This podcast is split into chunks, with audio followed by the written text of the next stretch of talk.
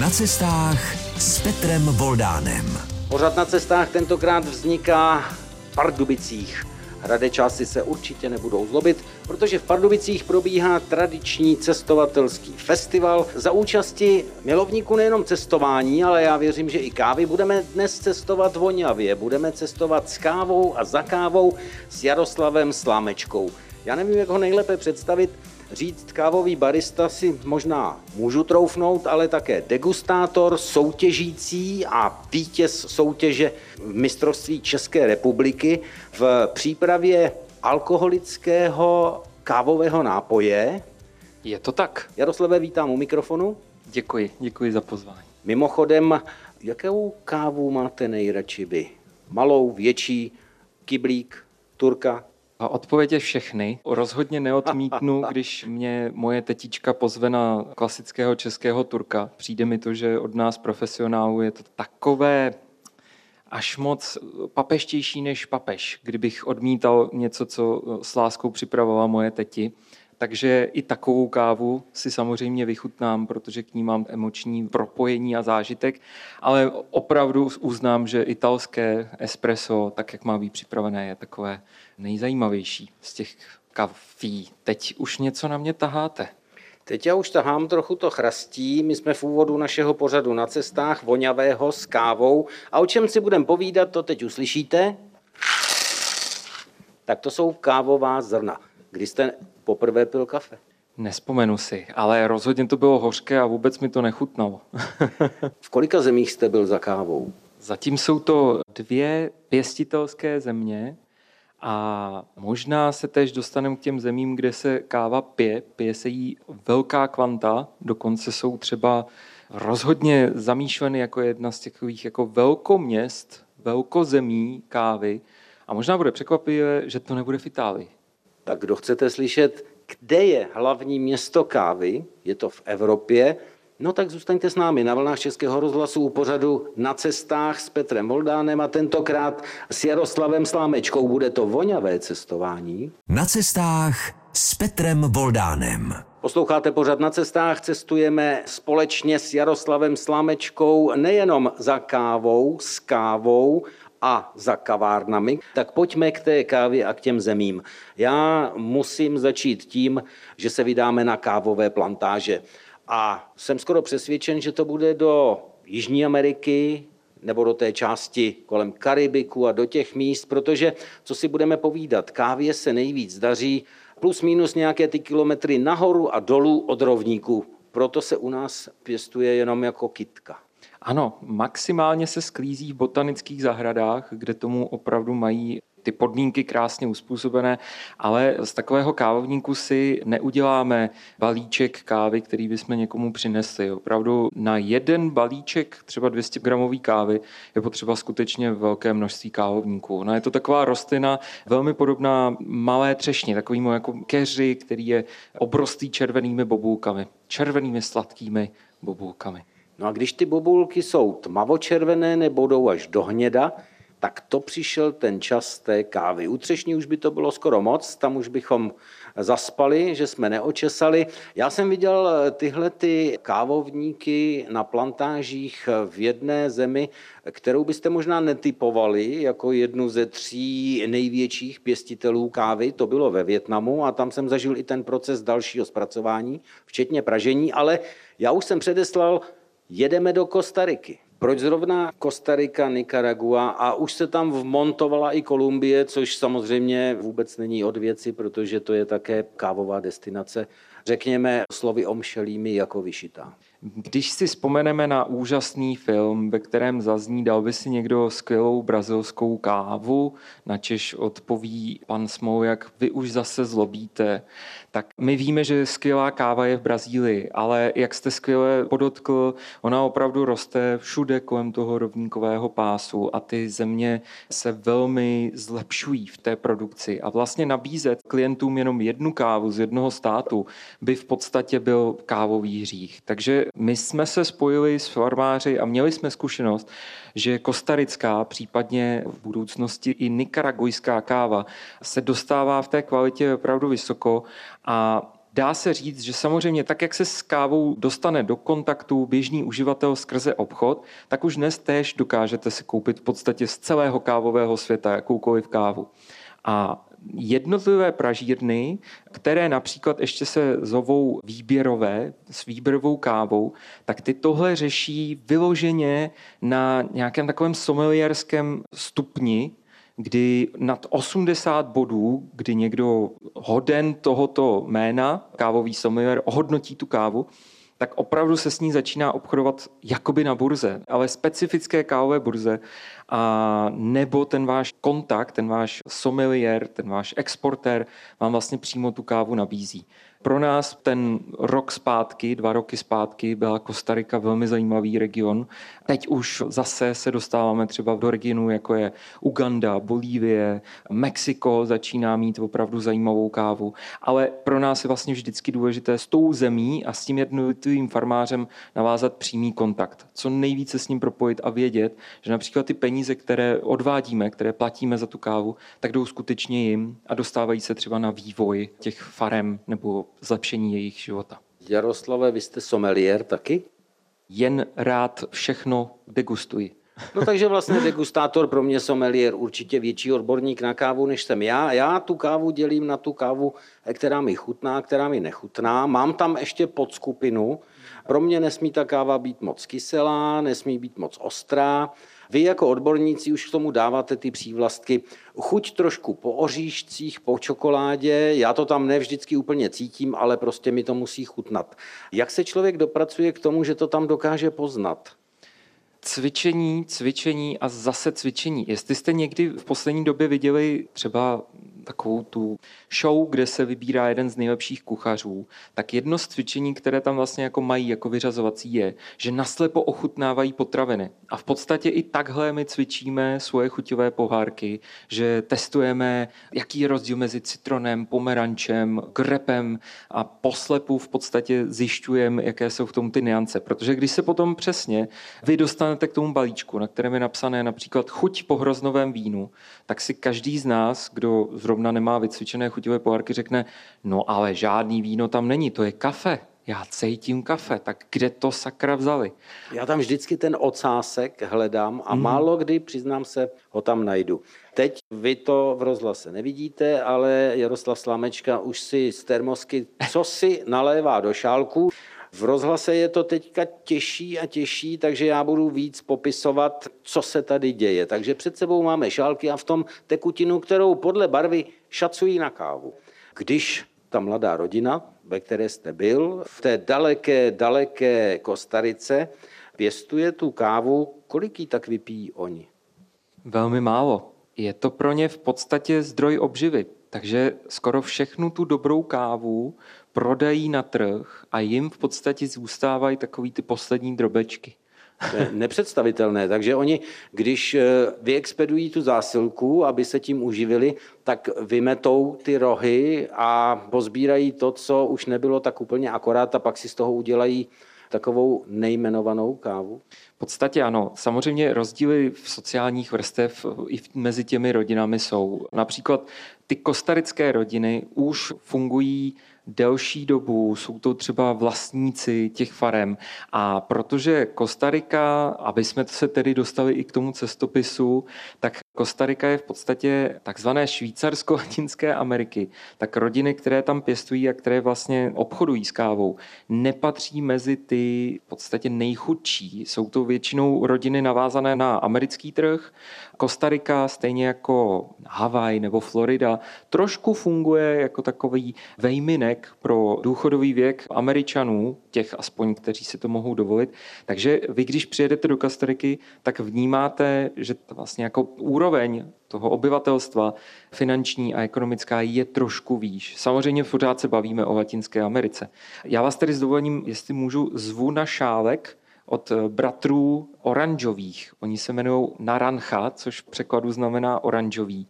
Jejich kuchyňka byla plná oranžových přehozů a Takže záclonek. ctí jméno tak jako ctí například nizozemci své národní drezy, že se jim říká oranžový jako fotbalist. Myslím si, že ano. A překvapivé bylo, že mě přivítali tím, že nejdřív se představil Julian, potom se představil Oscar a pak řekli, a opravdu v těch uvozovkách řekli, a tohle je maminka. Řekli to česky, protože rok před námi tam byl kamarád Petr Sugdo z Pece pod Sněžkou, taky kavárník. A ten takhle je naučil spoustu českých hezkých slov, jako je maminka, a taky jim uvařil svíčkovou. Tak to bylo jako moc hezký. Takže ochutnáme tu oranžovou. Snad dobrou. Ona, ona není oranžová, ona je klasická, tak já teď si srknu.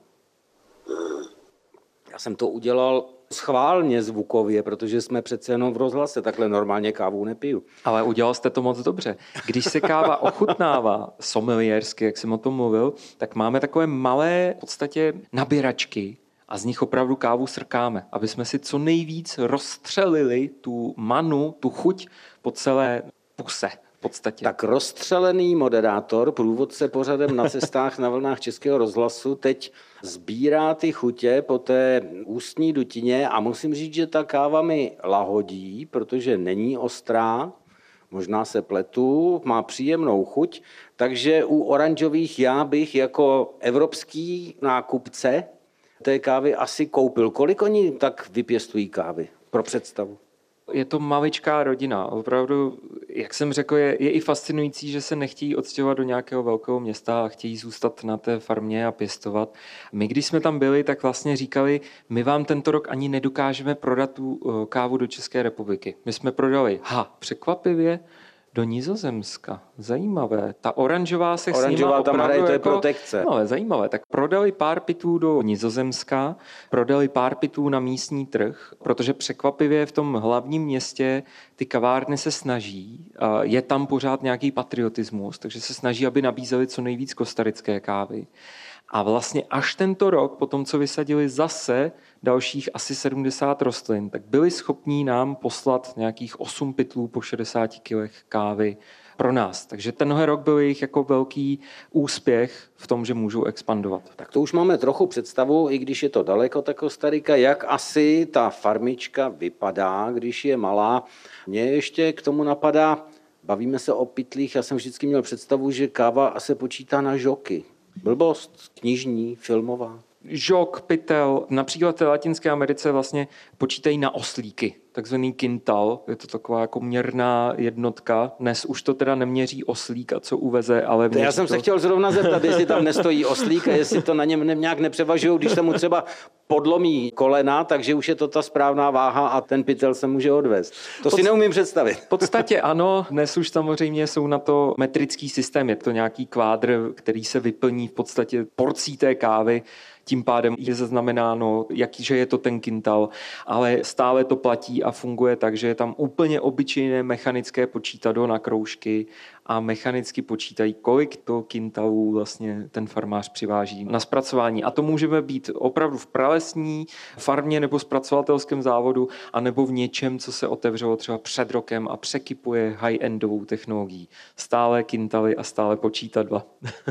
vítězí názornost nad eh, supermoderní technikou, jak jsme slyšeli v Kostarice od Jaroslava Slámečky, se kterým cestujeme v pořadu na cestách na vlnách Českého rozhlasu nejenom festivalem cestovatelským v Pardubicích, ale také společně s vámi v rozhlase. Tak zůstaňte s námi. Na cestách s Petrem Voldánem. Voňavé cestování za kávou, s kávou a také za kavárnami, ke kterým se ještě dostaneme, s Jaroslavem Slámečkou pokračuje.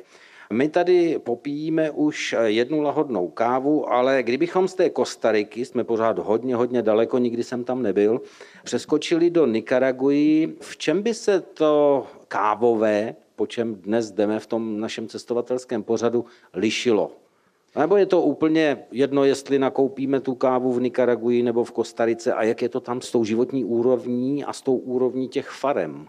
Skvěle jste poznačil, jaký je rozdíl a já musím opravdu zase diváky či posluchače motivovat k tomu, aby zkoušeli a ochutnávali každý ten region, protože je to pár set kilometrů od sebe, tyhle dvě farmy, ale chuť je neuvěřitelně jiná. Mění se trošku podnebí, jsme víc v horách, dostáváme se Jak až vysoko? mezi 1700 až 2000 metrů, začíná se nám hůře dýchat, příroda je ještě víc divoká. Předtím jsme měli jako více otevřených plání, krásných tropických bylin a rostlin, které rostou kolem nás a mezi tím ty kávovníky a teď jsme opravdu jako v té panenské přírodě, která je z velké části nedotčená, ale o to více devastovaná kolem měst. Nicaragua je bohužel i po nedokončeném nebo dalo by se říci jako neúspěšném občanském převratu trochu stále popelkou, která musí přebírat ten popel, ze kterého se snaží zase dostat nahoru. Je to chudý kraj. Má náš člověk eh, strach v takové zemi? Já jsem samozřejmě po té sluné, krásné Kostarice říkal, no nemůže se už nic stát, všude se domluvím anglicky, všechno je skvělé, tak to jsem opravdu se nemusel španělsky ty slova učit, abych se tady nestratil. Moje kamarádka Zuzana Černá, která opět je náš krajánek a já bych ji chtěl pozdravit do té daleké Nikaraguy, kde žije a kde vlastně je farmářkou na farmě, kam jsem se snažil za ní dostat, tak tam mě tedy varovala úplně od prvního okamžiku, když jsem jenom přemýšlel nad tím, že za ní pojedu.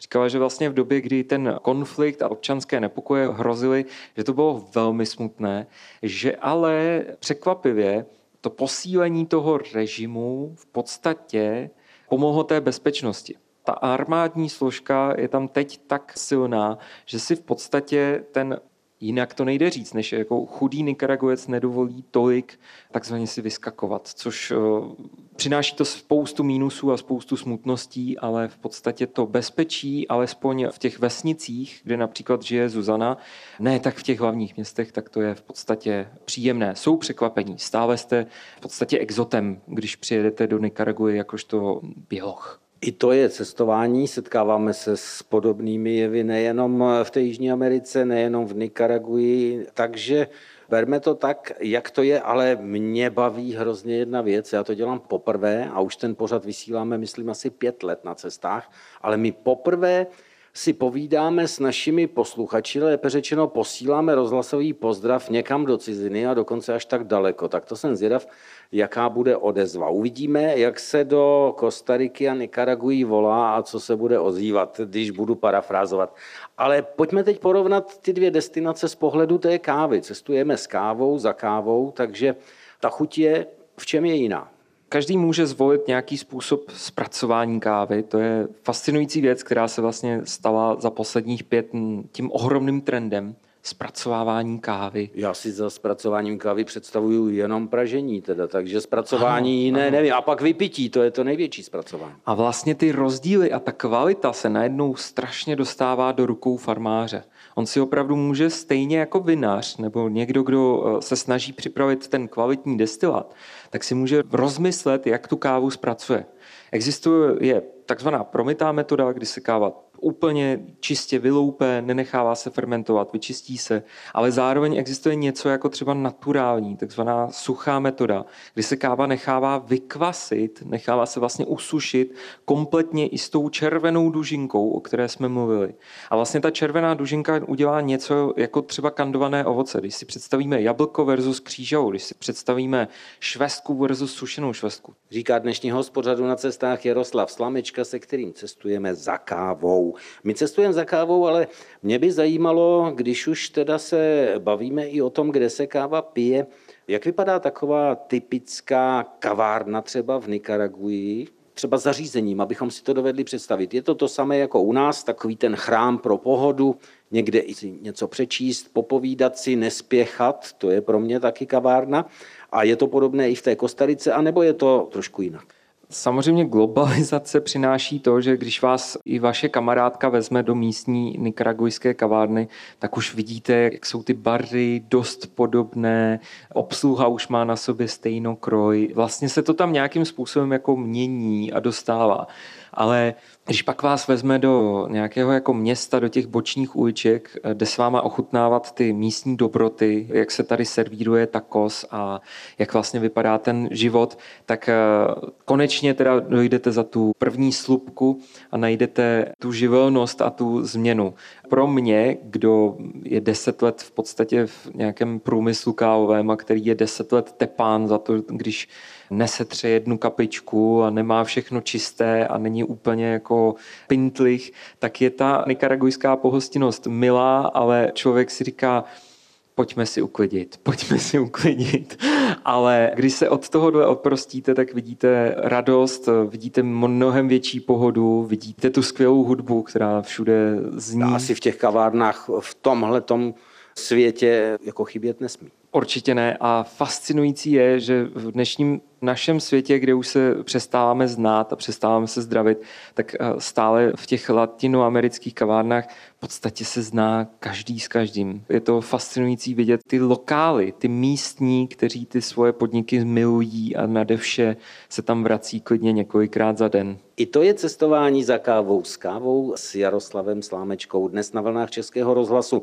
Cestujeme s kávou a pokračujeme dál. My jsme byli v Kostarice, Nikaraguji, Pojďme přeskočit kontinenty a skočme do Afriky. Jsme na cestách. Pro nás to není vůbec složité, takže kdybychom skočili do Etiopie, jaká je tam kávová kultura, jak chutná káva z Etiopie? Opět se bavíme o velmi upražené kávě a tady přichází krásný, až říká se mu vyloženě etiopský obřad kávový, ve kterém před vámi, když jste pozvaní například vybírat kávu nebo do nějaké rodiny, která se pěstováním či sklízením kávy zabývá, tak před vámi je ta káva upražená přímo na ohni, roztlučená hmoždíři a následně zalitá velmi podobně jako turecká v těch džezvách, těch konvičkách, tak se zalívá stejným způsobem. Zase platí a možná ještě o to víc platí, že region je to velice chudý. Zběratelské rodiny jsou v podstatě dalo by se říci opravdu jako farmáři nebo námezní dělníci, kteří v podstatě jsou najímaní nebo dostávají peníze za to, kolik kávy pozbírají Samozřejmě, když už se nějaká rodina stane trošičku bohatší, tak spíš eh, zakládají družstva. Takové komunity ano, nějaké. Ano, ve kterých v podstatě se jedná o to, že, například v jednom mlínu, jak se těm zpracovatelským stanicím uh, velmi často říká, tak tam, tam se setkáte třeba s pětisty sběrači z těch místních komunit. Má ta káva tedy jinou chuť, to jsme slyšeli to pěstování asi v podobných podmínkách, vyšších, nebudeme daleko od rovníku? Rozhodně se jedná o kávu, která patří mezi ty nejvýše pěstované. Je to určitě Etiopie, případně Kenia, to jsou takové jako nejvýše pěstované kávy. A kdybych chtěl trošku generalizovat, tak se dá říct, že čím výše je ta káva pěstovaná, tím větší kvalitu s větší kvalitou se dokážeme setkat. Cestujeme s Jaroslavem Slámečkou nejenom s kávou, za kávou. On totiž je to člověk, o kterém se kdo si vyjádřil, že se noří do kavarenského světa jako závodní potápěč. Pojďme se nořit i po další písničce a já už se těším na to, že se podíváme na tu disciplínu, ve které můj host u mikrofonu pořadu na cestách je mistr republiky. Tedy my si dáme kávu s nějakou tou alkoholickou příměsí. Takže vaši zvědavost ukojíme zase po krátké chvíli. Na cestách s Petrem Voldánem. Jsme na cestách a dáme si kávu s alkoholem, a to s mistrem republiky, který to umí nejlépe, vyhrál ten šampionát, Jaroslav Slámečka. On bude samozřejmě tvrdit to, co tvrdí do médií už dlouho, že to není jenom jeho úspěch, že zatím stojí spousta lidí. Mě by zajímalo, já vím, že třeba na mistrovství sportovci trénují třeba půl roku, rok. Pro mě je to tříletá pouť. Tuhle tu soutěž jsem poprvé zkusil v roce 2019, potom ale přišel covid, který přerušil i pořádání mistrovství. Vrátil jsem se v roce 2022 a tento rok 2023 se konečně podařilo tedy stanout na tom nejvyšším bodě. Ale jsme na cestách. Ingredience vítězného nápoje jsou domácí anebo cestujeme? Cestujeme. Vydáme se do Skotska, vydáme se do vesnic, ve kterých se pálí a destiluje skvělá skotská whisky a tak jako u nás či kolem kávy se pohybují lidé, kteří dokáží rozeznat jakoukoliv nianci v hrnečku, jak byl připraven, jak byl destilován, úplně stejně se s vámi a s námi budou hádat do krve znalci irské a skotské whisky. Znám to, která stráň u moře to byla, jestli tam víc prší nebo neprší a podobně. Všechno hraje roli v těch jemnostech, které já také nejsem schopen odhadovat. Takže tam máme tu visku. A co tam ještě přijde do toho vítězného nápoje? Potřebujeme cukr. V podstatě cukr je pojídlo, i když eh, každý z našich baristů a známých říká, cukr zas tak není potřeba v dobré kávě, protože dobrá káva ho tolik nepotřebuje, tak jak už jsem předesíval, alkohol a káva potřebují nějak pomoct. Ale opět, každý dobrý barman nebo barista, který se v této disciplíně nějakým způsobem orientuje, tak ten vám řekne, že na cukru velmi záleží. Když jsem se na tu soutěž připravoval, tak jsme v podstatě testovali, ať už to byl hnědý cukr klasický, hnědý cukr demerara nebo nějaké karamelizované cukry, bílý cukr, kokosový cukr, veškeré druhy cukrů, které existují. To už nejsme tak, v potravinách, no, to už jsme v laboratoři. Tak byly potřeba, aby jsme otestovali, jak si vlastně jednotlivé složky sednou. A my jsme zvolili nakonec kokosový cukr, který dodává krásnou oříškovost, která právě té vítězné 12 letce pomohla v tom, aby stále byla krásně medová, do zelených jablíček, ale zachovala si takovou oříškovost. Slyšíte takovou tu mazlivost v hlase, vy u přijímačů to ještě lépe vnímáte, protože Jaroslav Slámečka se úplně rozplývá. On ten nápoj, který mu umožnil stát se mistrem republiky, zjevně úplně cítí na jazyku, ale já chci jenom upozornit, aby to nevypadalo, aby si naši posluchači nemysleli, že tady děláme nějakou reklamu na alkohol. Ono je to všechno smírou, i když je to dnes s Jaroslavem, ale je to smírou, protože všeho moc škodí. Rozhodně. Nedá se říct, že by i tahle soutěž měla nějak jako měnit vyznění kaváren. Kavárny vždy budou o kávě, o nějakém soustředění, o nějakém užitném času, který je jako příjemný. A já tady musím říct, že právě Například ta irská káva dokázala mojí rodině jako přinést velmi krásný jako pojící moment. Ať se jedná o kávu, ať se jedná o kvalitní destilát, víno, pokud je použito jako pojící prvek pro nějakou společnost a společenskou událost, tak se dokáže dostat k tomu člověku. A stejně tak vlastně fungovala i ta prezentace. Vlastně na té soutěži vy musíte pečlivě vybrat toho klienta a hosta, kterému chcete takový drink nabídnout a popsat to. Ten poradce vás ohodnotí za to, že řeknete, proč se ten drink dělá. Ona je to taková show a navíc hmm. nezapomínejme, je tam časové omezení. Já vím z kuloárů těch soutěží, protože Jaroslava Slámečku už chvilku znám, že on málem vyhrál už několikrát, ale problém byl právě v tom čase, takže když finišovalo finále tohoto mistrovství republiky, tak mu jeho fandící tým neustále připomínal, abys to stihnul, abys to stihnul. Deset minut. Deset minut máte na to, abyste to zakončili v čase. Mně se dvakrát v životě podařilo zakončit ve stejném krásném čase 11.08, což je diskvalifikace. Tak i to se stává a stalo se to teď, vy jste se to dověděli, při našem cestování s kávou a za kávou za Jaroslavem Slámečkou. Jsme na cestách a teď se vydáme do Irska, protože si dáme irskou kávu. Já jsem si původně myslel, že sem přinesu všechny ingredience, kterou jsou k tomu třeba. Třtinový cukr mám tady jenom bílý, pak tady mám láhev, kterou jsem obalil, abych ji nerozbil, to je viska. Tentokrát nebudeme u té skotské, ale samozřejmě, když je to irská káva, tak budeme u irské. Měl bych tady mít smetanu, která se potom našlehá, ale pozor, ne do té čepice jako na Vídeň, to není irská káva. No a pak tu máme ještě nádobu, do které tu irskou kávu máte připravit. No a tohle to je nádobka, to je sklenice, protože to je typické přímo z místa, kde irská káva vznikla. Bylo to na letišti, což Jaroslav Slámečka moc dobře ví.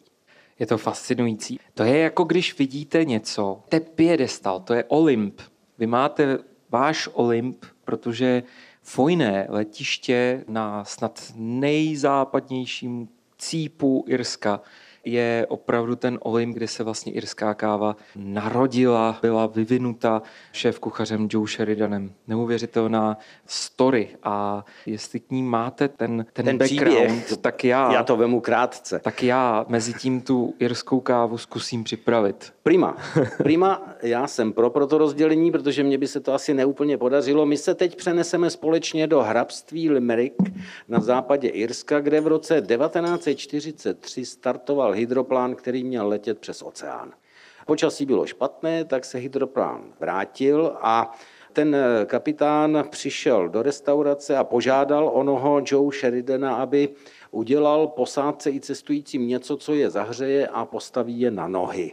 A on byl velmi kreativní, takže vzal tu sklenici. Já je podezřívám, že to byla původně sklenice na pivo, protože v anglosaském světě se takhle pivo většinou pije. Nevím, jak ho to napadlo, ale na dno dal špetku toho třtinového cukru, přidal tam panáka, samozřejmě irské whisky, zalil to velmi silnou kávou a pak přišel ten majstrštyk navrch, zhruba na centimetr, na to přes lžičku, tvrdí se, přes obrácenou lžičku nalil tu smetanu, která je sice našlehaná, ale ne do pěny, jenom je taková hustá. A všechny ty ingredience by měly zůstat rozvrstveny, tak abyste je dobře viděli. I s tou linkou bílou na vrchu. Vy si to pak už sami smícháte. No a posádka byla úplně unešena. Hlasy tvrdí, že tam byl jeden cestující, který obdivně skřikl, je, to je dobrá brazilská káva. A Joe Sheridan ho měl opravit a říkal, kde pak, to je irská káva. A irská káva byla na světě. Jenomže ona se nezačala o tamtu šířit do světa, Museli se o to zasloužit až v Americe, kde dokáží speněžit všechno, kam potom Joe Sheridan přešel. A o tamtud se irská káva rozšířila do celého světa a dneska si ji dáte kdekoliv. Jako třeba tady, kde už vidíte ve skleničkách jak ten cukr, tak i tu kávu a teď se tady šlehá ta smetana, která přijde na vrch. Já jsem eh, se pokusil o tenhle ten příběh, který mě fascinuje, je moc hezký. Já jsem si vždycky myslel, že takováhle káva musí mít historii třeba 100, 200 i delší dobu. Není tomu až tak. No a Jaroslav Slámečka mezi tím, co to domíchá, tak nám ještě řekne ten příběh, jak irská káva má spojující prvek pro jeho rodinu. Je to krásný prostor, jak to naservírovat eh, vašim bližním. Například, když potřebujete představit svoji budoucí tchýni s maminkou, tak pak se to krásně servíruje. A v podstatě jakýmkoliv věkovým vrstvám. Takže když pak dědeček s mojí maminkou pijí tu kávu u jednoho stolu, je to nádherná věc. Navíc ta káva eh, i s tou smetanou vytváří takovou chuť jak eh, tiramisu. Je to krásný dezert, který opravdu dokáže jako propojit. Takže i s touhletou legendou, kterou jste krásně odvyprávil, tak v podstatě svým bližním přinesete nejen chuťový, ale v podstatě i takový dramatický zážitek. Tady už se nám na té kávě objevuje ta zhruba centimetrová linka té husté smetany, která tak pomalinku, pomalinku, pomalinku teče a my máme irskou kávu na stole. Můžete si ji dát samozřejmě v kavárnách, nejenom u nás, ale i ve světě, protože to je celosvětová záležitost. My jsme na cestách.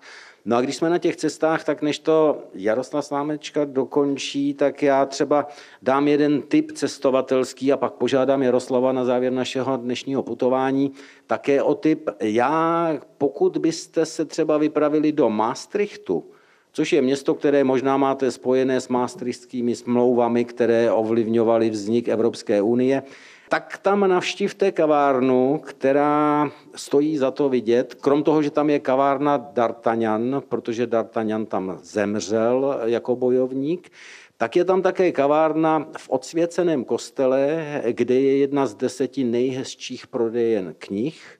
A tam v místě, kde byla modlitebna, je udělaná kavárna, kde si můžete vychutnat fantastickou kávu. Tak to je jeden můj zahraniční typ na kavárnu. A my jsme ale napovídali, že se podíváme do hlavního města kávy, a to je Berlín. Tak Jaroslave, jenom v pár větách. Proč Berlín zrovna? Němci jsou tak precizní v přípravě čehokoliv, že když dorazil do Evropy ten nový kávový trend té výběrové kávy, která má mít tu původnost a mluvit o nějaké kvalitě, tak neváhali a před 15 lety založili moderní pražírny. Takže až budete v Berlíně, vyražte do čtvrtí Kreuzberg, najděte kavárnu Five Elephant a tam ochutnáte berlínsky nejvyhlášenější za A kávu, ale za B jejich úžasný cheesecake, o kterém se píše ve všech světových periodikách, které se věnují gastronomii. Tak vidíte, kam jsme došli až při tom cestování s kávou i k dezertu. Dáme si kávu? Dáme si kávu a bude to irská, protože tak krásná příležitost, jako namíchat vám irskou kávu do té nejoriginálnější skleničky, to si zaslouží odměnu. Teď se rdím, což v rádiu není vidět. Děkuji za poklonu a já hlavně děkuji Jaroslavu Slámečkovi za tu trpělivost naším voňavým cestováním. Jaroslave, děkuji. I vám děkuji moc. A, a vám, vám, u přijímačů, dejte si třeba kávu a Petr Voldán se s vámi těší za týden opět v pořadu na cestách naslyšenou.